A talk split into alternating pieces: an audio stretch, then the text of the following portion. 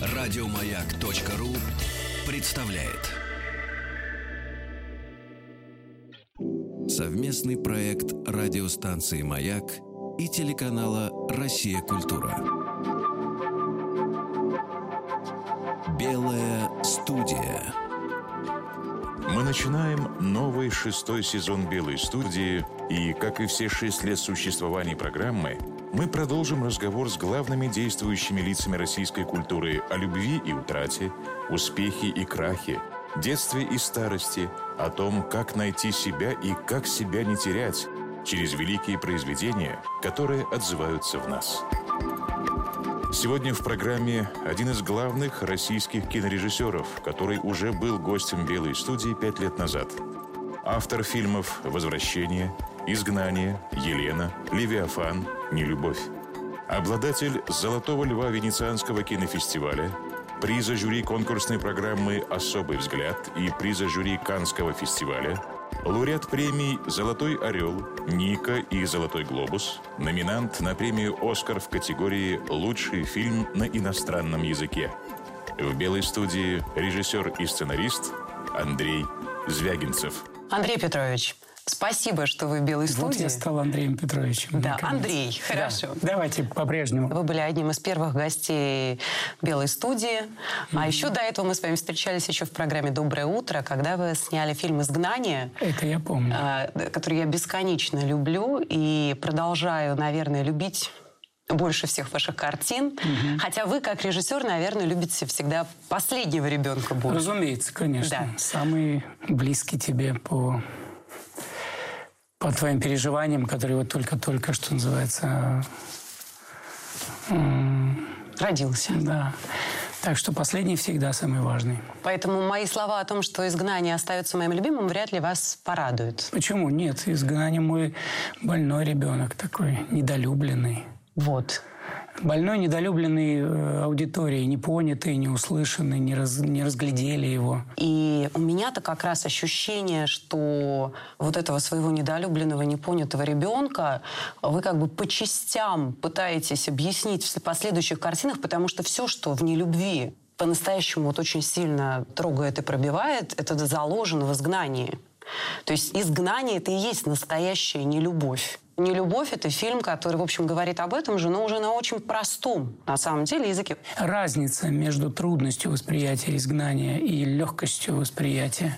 Хотя это в скобках надо, знаете, долго говорить, насколько это легко, действительно ли это легко для аудитории воспри... восприятия фильма «Нелюбовь». Разница только в том и состоит, что этот фильм брошен в сегодняшний день, в реалии сегодняшнего дня и абсолютно узнаваем. Вот, то есть совершенно вот Просто выгляни в окно, и ты увидишь это же, собственно говоря. Так что здесь легкость относительная, потому что на самом-то деле все равно нужно провести какую-то работу, работу по сличению э, того, что на экране, и того, что происходит с тобой. Но мне кажется, работа по сличению как раз это работа, которая требовала изгнания. Герои изгнания, они были абсолютно, несмотря на страшные поступки, которые они совершают, они были, в общем, абсолютно из вас, из меня, а не любовь для вас эти люди, они, с вами соотносятся или нет? Ну, я, я не, не в кунсткамере, я не рассматриваю экспонаты через микроскоп.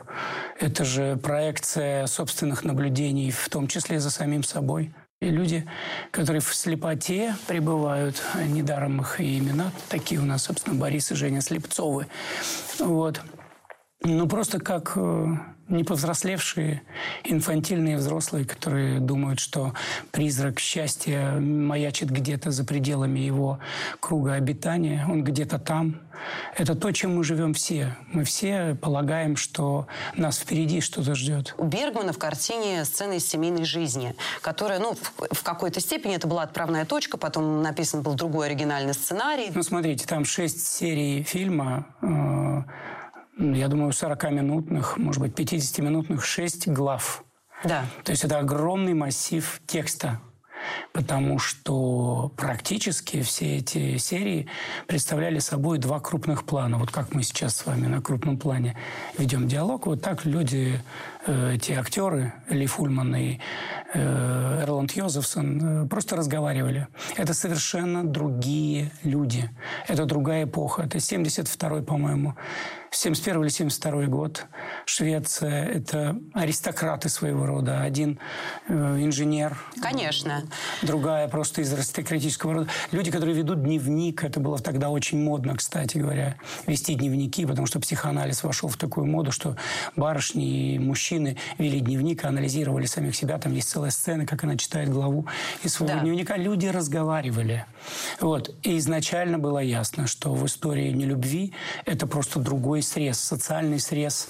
Это люди, которые не лезут в карман за словом. Им легче просто лапидарно отбить нападение, нападку другого и так далее. Это люди, которые пришли к состоянию абсолютной, тотальной невозможности сосуществовать. Они просто обнаружили дыру в том месте, где должно быть скрепляющий их союз. Они обнаруживают невозможность любви, невозможность любить. Ее просто нет. Нет той самой базы. Вот. При всех мечтах, Каждому из нас хочется счастья, каждому. Кто-то его обретает, кто-то думает, что он уже, что называется, в центре, да? А кто-то пребывает в иллюзии, что он нашел эту самую вторую половину, вот этот миф о второй половинке, да? Это На самом деле, миф или возможно, это, я думаю, что это миф. Я думаю, что это миф, красивый миф. Мы, мы просто люди. Мы всего лишь люди. Мы одиноки. Но э, в определенном смысле это так. Но это, это еще надо нам целую с вами передачу посвятить, так чтобы это поговорить интересно об этом поговорить. Но мы рождаемся одинокими и уходим одинокими. Это же очевидно. То есть это, это красная нить всей нашей жизни. Вот. И, собственно говоря, э, э, если отбросить все все покровы цивилизационные, от, э, оставить человека голым вот этим самым существом, которое брошено в пространство, где у него выживание и, э, и выбор камень или, э, там, не знаю, копье, огонь или погибель, да, то, то там человек себя обнаружит такой, что ли, как называется, такой концентрации угу. усилий, э, э, направленных на спасение себя самого. Себя. Конечно. Вот. Да. Вот, смотри. То есть мы там обнаружим того самого эгоиста, который надел на себя эти прекрасные одежды и ожерелья, и, и как бы сказать, пребывает в таком как луковица в, так, в таком многократном слое одеяния вот культуры, и... цивилизации. Да, вот э, здесь как раз и есть предмет очень интересный для разговора, потому что я как раз придерживаюсь диаметрально противоположной точки зрения. И у меня такое ощущение, что в первых своих двух картинах угу. вы были на этой же стороне. Я а, все на той же самой стороне, Даша. Это... Я понимаю. Я, я сейчас это... просто я объясню, что я имею в виду. Угу. А, почему я так люблю возвращение и почему я так люблю изгнание? Потому что я там увидела фантастическую для вот конца там, 20 даже начала 21 века. Мне казалось, что уже это сложно в кино найти. Настолько светлую, гуманистическую, если можно так сказать, за очень жестким повествованием. Да? Но в конце там была вера в то, что, оказавшись наедине с самим собой в этих экзистенциальных обстоятельствах, человек находит свою божественную сущность, которая есть любовь. И это случилось и с мальчишками в фильме «Возвращение», и, собственно, с отцом, который приносит себя в эту жертву. И это случилось в «Изгнании» с Алексом в последних сценах, когда Вера умирает, и умирает Марк. А начиная с Елены, вы не верите в это спасение. В какое спасение? В то, что человек, оказавшись, вот как я, как я уже сказала, мне сейчас придется повторить просто опять то же mm-hmm. самое, в то, что оказавшись в этой экзистенциальной точке, mm-hmm. условно говоря, в ситуации Раскольникова в преступлении и наказании, да, человек приходит к тому, что все-таки, раз Бога нет, то все дозволено, да, говорит Достоевский. И всем своим романам доказывать, что нет, не все дозволено, а стало быть, Бог есть. То есть человек, дойдя до самой крайней степени падения, обнаруживает, что не может он пасть, что-то в глубине его противится этому. И тогда, оттолкнувшись от этого противного он прорастает своей божественной сущностью, которая есть любовь. Это то, что есть возвращение, это то, что есть в изгнании. Почему это потерялось? Мне нравится, что вы проводите вот такие э, линии, строгие, разграничительные, вешки такие выставляете. Мне не нравится, что вы предлагаете такой дискурс, как, в котором нужно как-то так сейчас выворачиваться мне и пытаться искать аргументы, потому что на самом-то деле все, что изменилось, это только, только, как бы сказать, я вот не хочу назвать вещи уж прям совсем своими именами. Назовите. Пытаюсь, нет, пытаюсь подобрать слова. Сейчас. Ну, представьте себе то, что является сказуемым, или то, ну или как у Борхеса, вот это мне нравится, я, кажется, говорил пять лет тому назад, упоминал это в саду ветвящихся тропок. Угу. Разгадка. Да, разгадка. Слово разгадка. Слово, которое, да, слово, которое не употребляется в условиях загадки. Да. Раз, отгадка. Угу. Так вот, вот эта самая отгадка, она теперь лежит не в пространстве между начальными и финальными титрами, а она, как бы сказать, вынесена за пределы. То есть она, это предложение э, аудитории, зрителю самому справиться с этим. Не показать на экране благополучный исход этой угу. мизансцены, а предложить ему предложить ему. Андрей Петрович. Я сейчас не, под благополучным исходом называю то, э, что, что вы называете Богом. Я понимаете? сейчас говорила не про картину. Нет. Вы сказали, вы здесь и сейчас сказали такую фразу, что человек, оказавшись вот в этой экзистенциальной ситуации, угу. он одинок, и он будет действовать в своих интересах, за себя. Это то, что вы произнесли. Я же говорю о том, что... Я сказала, я сказала о выборе между э, костром и диким животным. Человек, конечно, выберет себя. То есть там, где он обнажен, там, где он является вот этим про, про, прообразом человека, Конечно. первым человеком. В том-то и дело. Я же говорю о том, что, по моему мнению, человек, оказавшись в этих обстоятельствах, как ни странно это звучит, выберет, что для человека, иными словами, естественнее угу. выбрать другого как это, как это ни странно звучит, естественнее принести жертву. И если он этого не делает, а выбирает себя, для него это настолько неестественно, что он начинает страдать. Слушайте, вы видели фильм «Время волков»? В основе этого замысла лежит такой вопрос, который он задал сам себе. Это где-то в интервью он рассказывает, Михаил Ханеке. Я представил себе, что будет с этим прекрасным европейцем, да. который весь из себя, значит, напомаженный, э, значит, весь из себя надушенный э, в Боскаде Чильеджи, э, или не в Боскаде Чильеджи, а в каком-нибудь Терминажель де Зенья, и, и, значит, проживает на какой-нибудь улице Рюдо и так далее. Вот что с ним будет, если выключить весь свет, отнять у него э, газ, э, э, все структуры, кредитные карты. То есть, другими словами, э, э, рухнул мир, вот тот самый мир, который нас удерживает здесь. Да. Вот что будет, когда этот цивилизованный человек окажется один на один с тем, кто претендует на какие-то остатки еды, жилища и так далее. Люди, ясное дело, защищают свое. Себе, под собой я, я разумел, конечно, себя и свое, близкое тебе. Ну, там, вот прям совсем. Это понятно, Понимаете? Конечно. А другой человек становится для тебя как минимум соперником, э, э, если не врагом. Да. Вот, вот о чем фильм. Э, ну, то есть он обнажил, снял эти покровы. Это покровы, понятно, но ведь об этом же нас... говорит Вера в картине «Изгнание». Вы же сейчас просто цитируете, что свое – это не обязательно свое. Это его ребенок, конечно, его. Чей, чей же он? Не его. Это в том смысле, что наши дети не наши. Вернее, не только наши. Как и мы не дети наших родителей. Не только их. Понимаешь? Пока мы не поймем, что не свое это тоже свое, что, условно говоря, не, не твой ребенок, mm это тоже твой ребенок, мы не найдем свое истинное божественное начало, простите, что я упоминаю, да, это слово, mm которое есть любовь. Понимаете, что я имею в виду? Я об этом говорю. А вы спорите с тем, что истинное наше начало Давайте есть... я не буду спорить, я скажу, что любовь – это любовь, да. Что это то, что нам необходимо. Давайте остановимся на этих словах. Пусть это так и будет. И у нас нет дальше движения. У нас нет никакого разговора.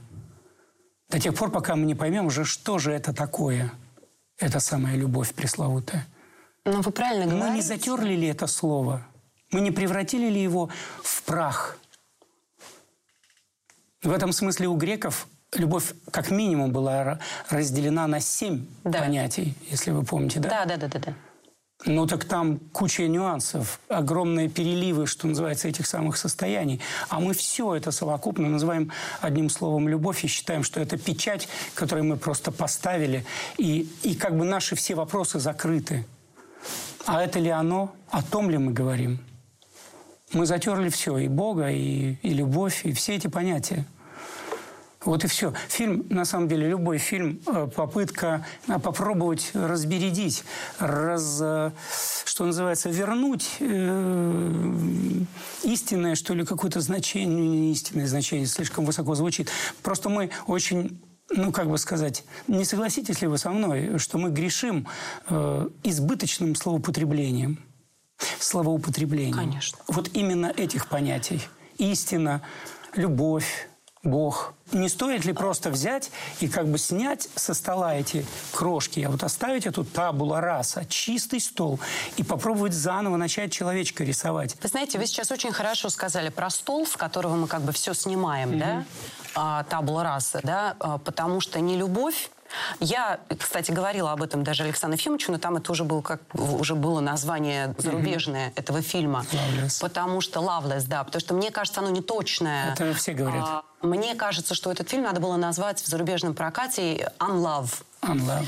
Потому что это даже точнее, чем не любовь, я так скажу. Потому что в английском языке есть эта частица «un», которая превращает любое понятие в его противоположность не в смысле антонима, а в смысле, знаете, зияющего отсутствия, вот так скажем. В этом смысле вот это состояние... Вот это очень точное определение. Я, я не знаю, кто это делает, кто занимается переводами, и я не могу им не доверять. Так вот, э, для меня не любовь, и чем она мне очень близка, я, ради бога, не считайте, что я не люблю не любовь. Я просто, это моя любовь к изгнанию, это, знаете, как Лев Толстой, понимаю, понимаю. когда ему в конце жизни кто-то говорил о том, что а, он, у него есть даже такие слова, что когда мне говорят и начинают хвалить эти мои поделки «Война и мир» Анна Каренина, это все равно, что к Эдисону прийти и сказать ему, как он хорошо готовит щи. Ну да, да, да. То есть он очень не любил, Да. что как бы хвалят его романы первые, Да, которыми он... конечно. Ему важно было, чтобы оценили А те еще некоторые вещи. очень любят подойти и сказать, ну, остальные фильмы-то я не очень,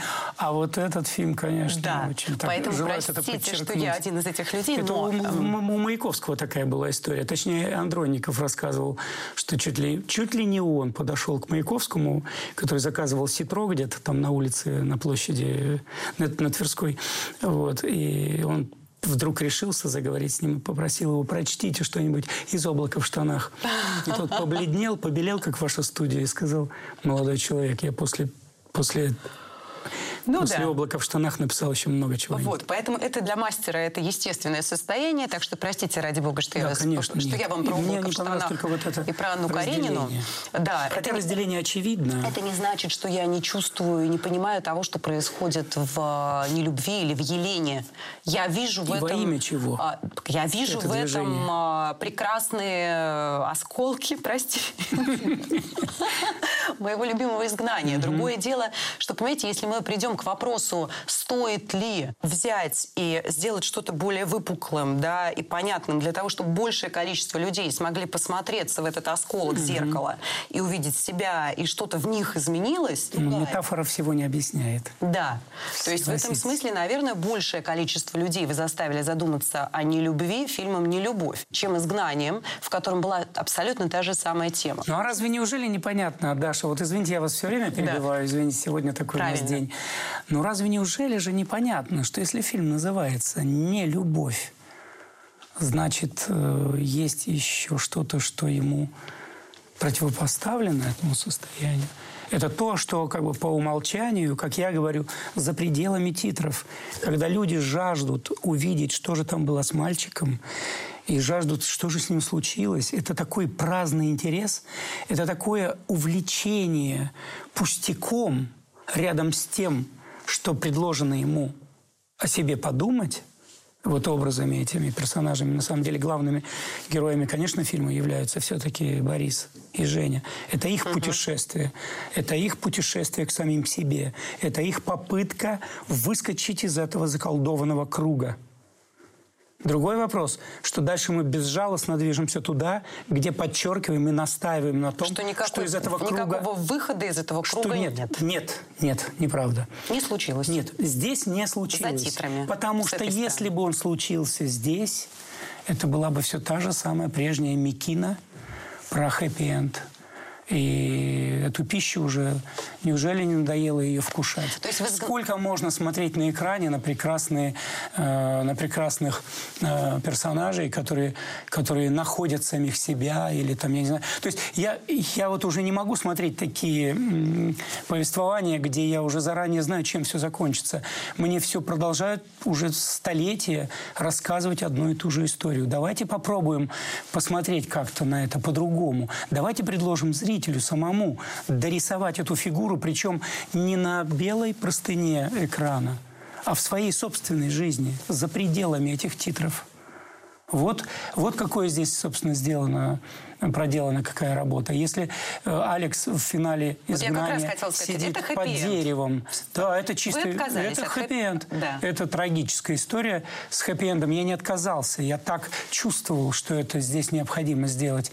Но потом прошло какое-то время, я понял, что, во-первых, важнее говорить про сегодня, про здесь и сейчас, прямо вот про Москву и прямо вот про нас, про москвичей. Это первое. Второе, э, это Елена и э, Нелюбовь. Да. И второе, говорить, свидетельствуя правду свидетельствуя ровно то, что действительно с нами происходит, и предлагая не на экране насладиться сладкой мечтой о самом себе, возможном, закрыть эту книгу, защелкнуть, значит, этот кресло в зрительном зале, выйти на улицу, вздохнуть свежего воздуха, закурить сигарету или там что-нибудь еще, и хорошо о себе вдохнуть. Все-таки я способен на изменения. Куда как важнее – если ты не насыщен, если ты не, не доел этого десерта, если ты этот самый десерт принесешь к себе домой, и дома, там, в уединении, будешь думать над, над самим собой. Ну, это такая, конечно, немножко высокопарно все это звучит, но я Да хорошо Вы знаете, звучит. что я люблю высокопарность, Так меня это заносит. хорошо. Однако же, Так кто однако вам же, сказал, однако что же, не надо быть однако же- высокопарным? нет, Кто мне никто не сказал, что сказал. нужно быть да нет, ну слушайте, нет, таким я- вот легким и Нет, мне как раз никто не чуть-чуть? сказал, просто мир транслирует совершенно другое отношение к диалогу и, э, и как бы сказать, к именам вот, э, явлений. Но я не смущаюсь ничуть, потому что я просто знаю, я просто знаю это за собой. Э, ну, то, есть- то есть, если бы иметь возможность сохранять равновесие, было бы гу- куда как лучше. Холоднее и точнее. И А зачем холоднее и точнее? Холоднее и точнее, потому что это та же самая горячность, как хэппи-энд. Вот он такой, ну, я пойду сейчас на второй круг, поэтому Да. давайте поменяем. Э, Прекрасно. Вы можете пойти и на шестой круг, и это все равно будет ново. Потому что э, правильные вещи можно и шесть раз сказать. Ничего страшного. Если вы посмотрите, кстати, тексты той же Библии, там многократно повторяются вещи, которые важны. Совместный проект радиостанции «Маяк» и телеканала «Россия. Культура». Белая студия. В белой студии режиссер и сценарист Андрей Звягинцев. Многократным повторением как раз и достигается эффект Ну да. у читателя, улавливание да, этого смысла. улавливание. Я помню, наш педагог по эстетике в ГИТИСе, Зыков Михаил Борисович, по-моему, это было давно, в 90-м году, поэтому могу забыть имя, отчество. Вот он сказал как-то, что в, в в пределах лекции 45 минут главная тема должна прозвучать как минимум трижды. Вот. То есть какая-то такая рифма и повтор. Тогда она затверждается. Поэтому в этом смысле я и счастлива, что вы повторяете э, какие-то главные э, вещи. И из этого формируется некая, ну, как бы линия Звягинцева. Я считаю, что это очень хорошо, когда есть линия Тарковского. Мы знаем, какова линия Тарковского, мы знаем, какова линия Бергмана. Любое кино авторское, вот в том смысле, что оно не то, что там не для всех, а оно окрашено очень сильно личностью своего создателя. Оно всегда всегда имеет эту линию, потому что оно отражает того человека, живого, в конечном счете с его даже заблуждениями, с его верой, с его собственным поиском каким-то. Вы, говоря про Алекса, сказали в свое время про изгнание, что вы сами проходили через вот это состояние. Состояние, о котором вера свидетельствует, когда, когда двое в одном пространстве уже не чувствуют друг друга. Вот. А разве вам это не знакомо? Знакомо. А разве это не то, о чем стоит говорить? Разве это не то, что предельно важно? Вот, собственно, и весь ответ. Если в тебе есть милосердие к себе самой, знай, что во мне есть милосердие к нам обоим. Пойми это. И дай мне помочь моему сыну и моей дочери. Дай мне помочь тебе.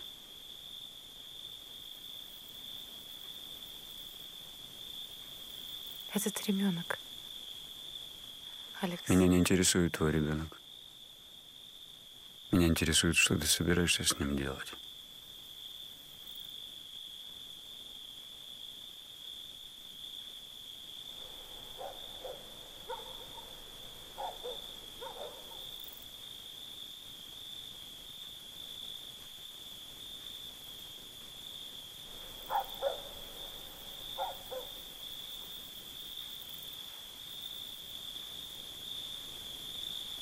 Мы чужие.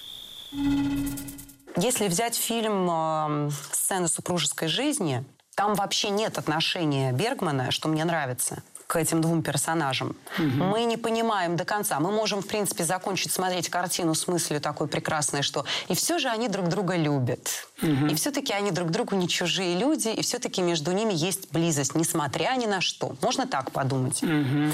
А можно решить... Это если досмотреть до конца. До конца, угу. да.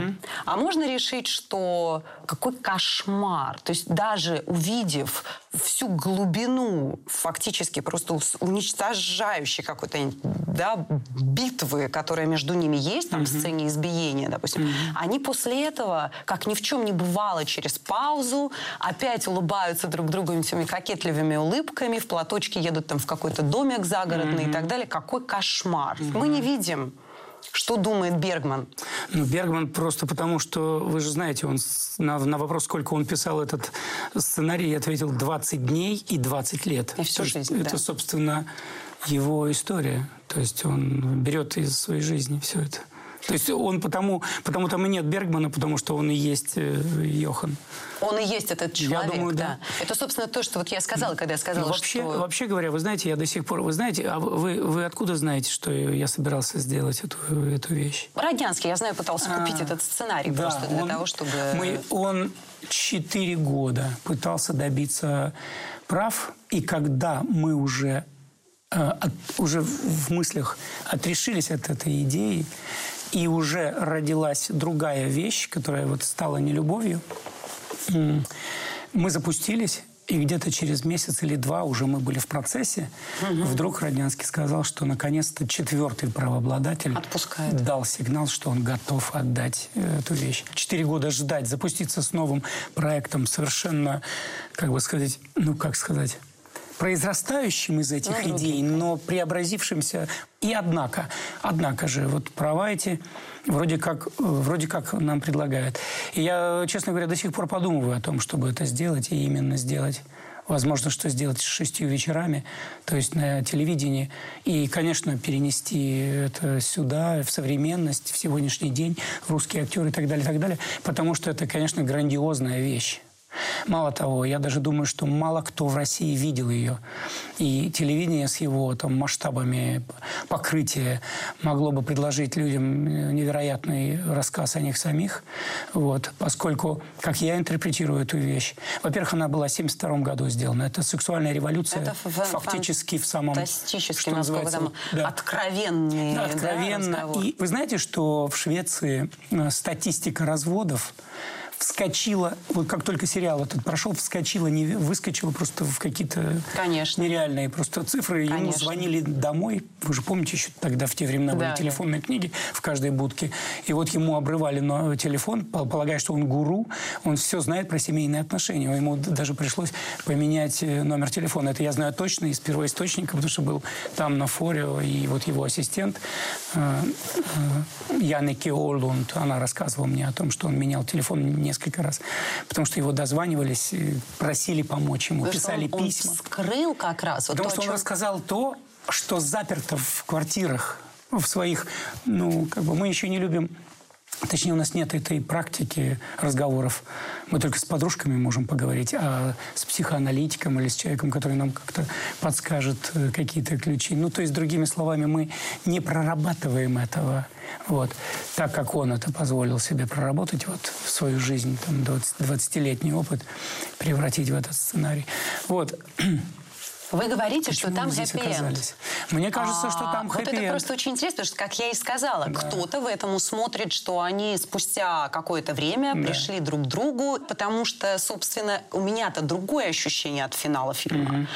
Что пройдя через точку, в которой они могли бы увидеть правду про себя, через Так. сцену избиения, да, как, как минимум, да, они возвращаются опять же в тот же самый пункт А. Точно так же Лив Ульман своим вот этим ненатуральным лицом, как она говорит в этом дневнике, в какой-то момент я стала делать все для того, чтобы угодить мужчинам. И Лив Ульман гениально это играет. Вообще ничего не изображает. Вообще бергмановские актеры, они в этом смысле, он от них этого и требовал. Он, у него была такая фраза, что мои актеры не должны выдавать мой замысел. Они не должны играть плохого или хорошего Да, в, в да. своем, в своей душе. Конечно. Они должны делать то, что им говорят. Вошел в кадр, Да. вышел. Да. Ты со своей мамой и своими родителями. На работе у меня были угрызения совести. И возвращалась домой тоже с ними. И угрызения совести, что я была плохой любовницей. Одни только требования были ко мне. И не свобода. Вопли, упреки, требования. Черт бы тебя побрал. А когда я мстила тебе моим половым органом, как ты выразился, то здесь ничего удивительного нет. Против меня была такая сила. Ты и твоя мать, и твои родители, и все это проклятое общество. Как подумаю, как я все это вынесла, от чего теперь освободилась, как мне кричать хочется. А вот что я скажу тебе. Больше никогда, никогда, никогда. Вот ты сидишь и жалуешься, как с тобой скверно обошлись, а я говорю тебе, так тебе и надо. Ненормальный. Дай ключи, я пойду и смою кровь. Я тебя не выпущу. Ты проклятый, грязный негодяй. Ты сволочь. Проклятая обезьяна. Не ожидала этого. Я же мог тебя убить. Я бы убил тебя. Я тебя убил бы. Убил бы. Убил бы.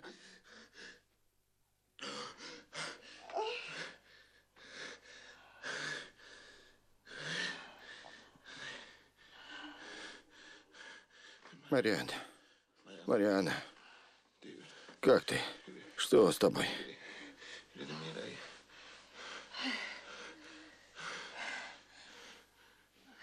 Я сама виновата. Дай ключи. Прошу тебя, дай.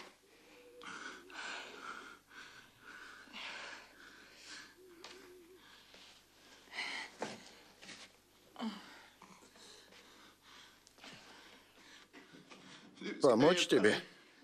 Нет. И не входи сюда.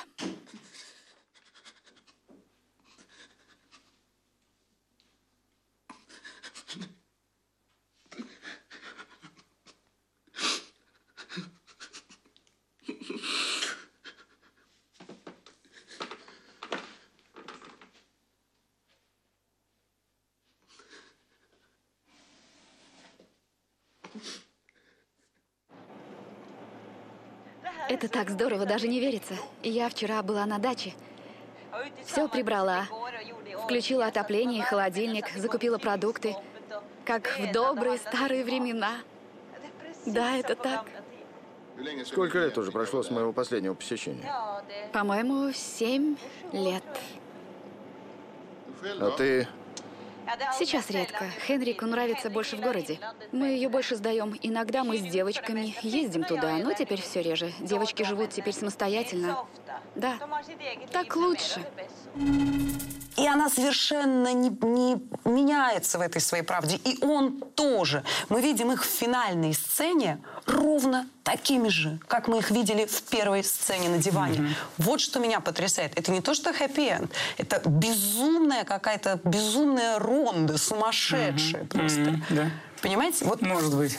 Я не помню, честно говоря, очень у давно меня смотрел. возникло, ну вот я его просто не так давно впечатление у меня было вот такое. А пересмотрите. Интересно, как вы сейчас это увидите уже после нелюбви, кстати, потому что в нелюбви тоже я как раз считаю, что вы совершенно замечательно сделали отсутствие изменений в этих героях после трагедии, которую они пережили.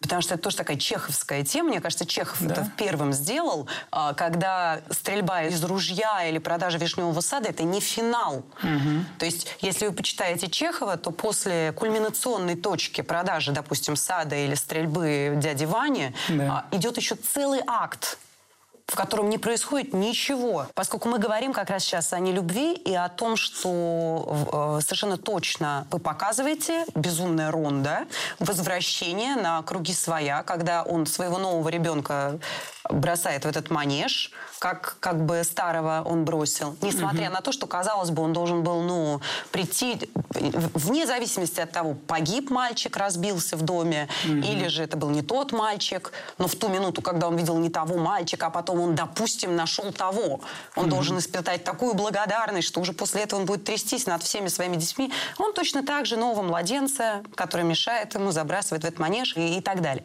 То есть мы вернулись опять в эту точку. И мы считаем, что как бы где-то за титрами угу. что-то произойдет. За, им... титрами, за титрами есть зритель.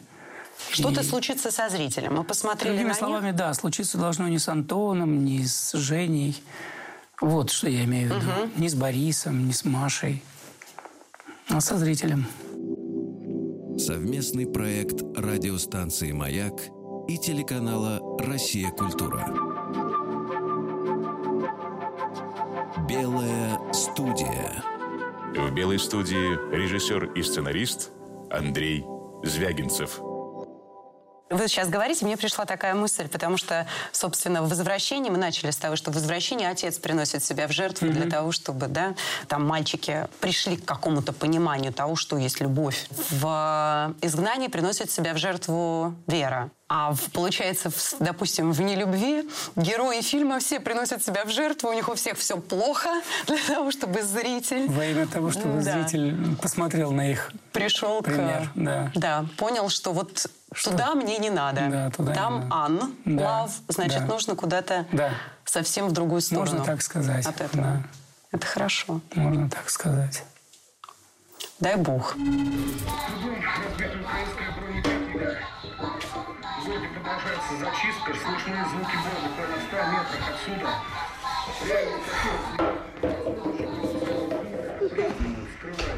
По данным ДНР, более 100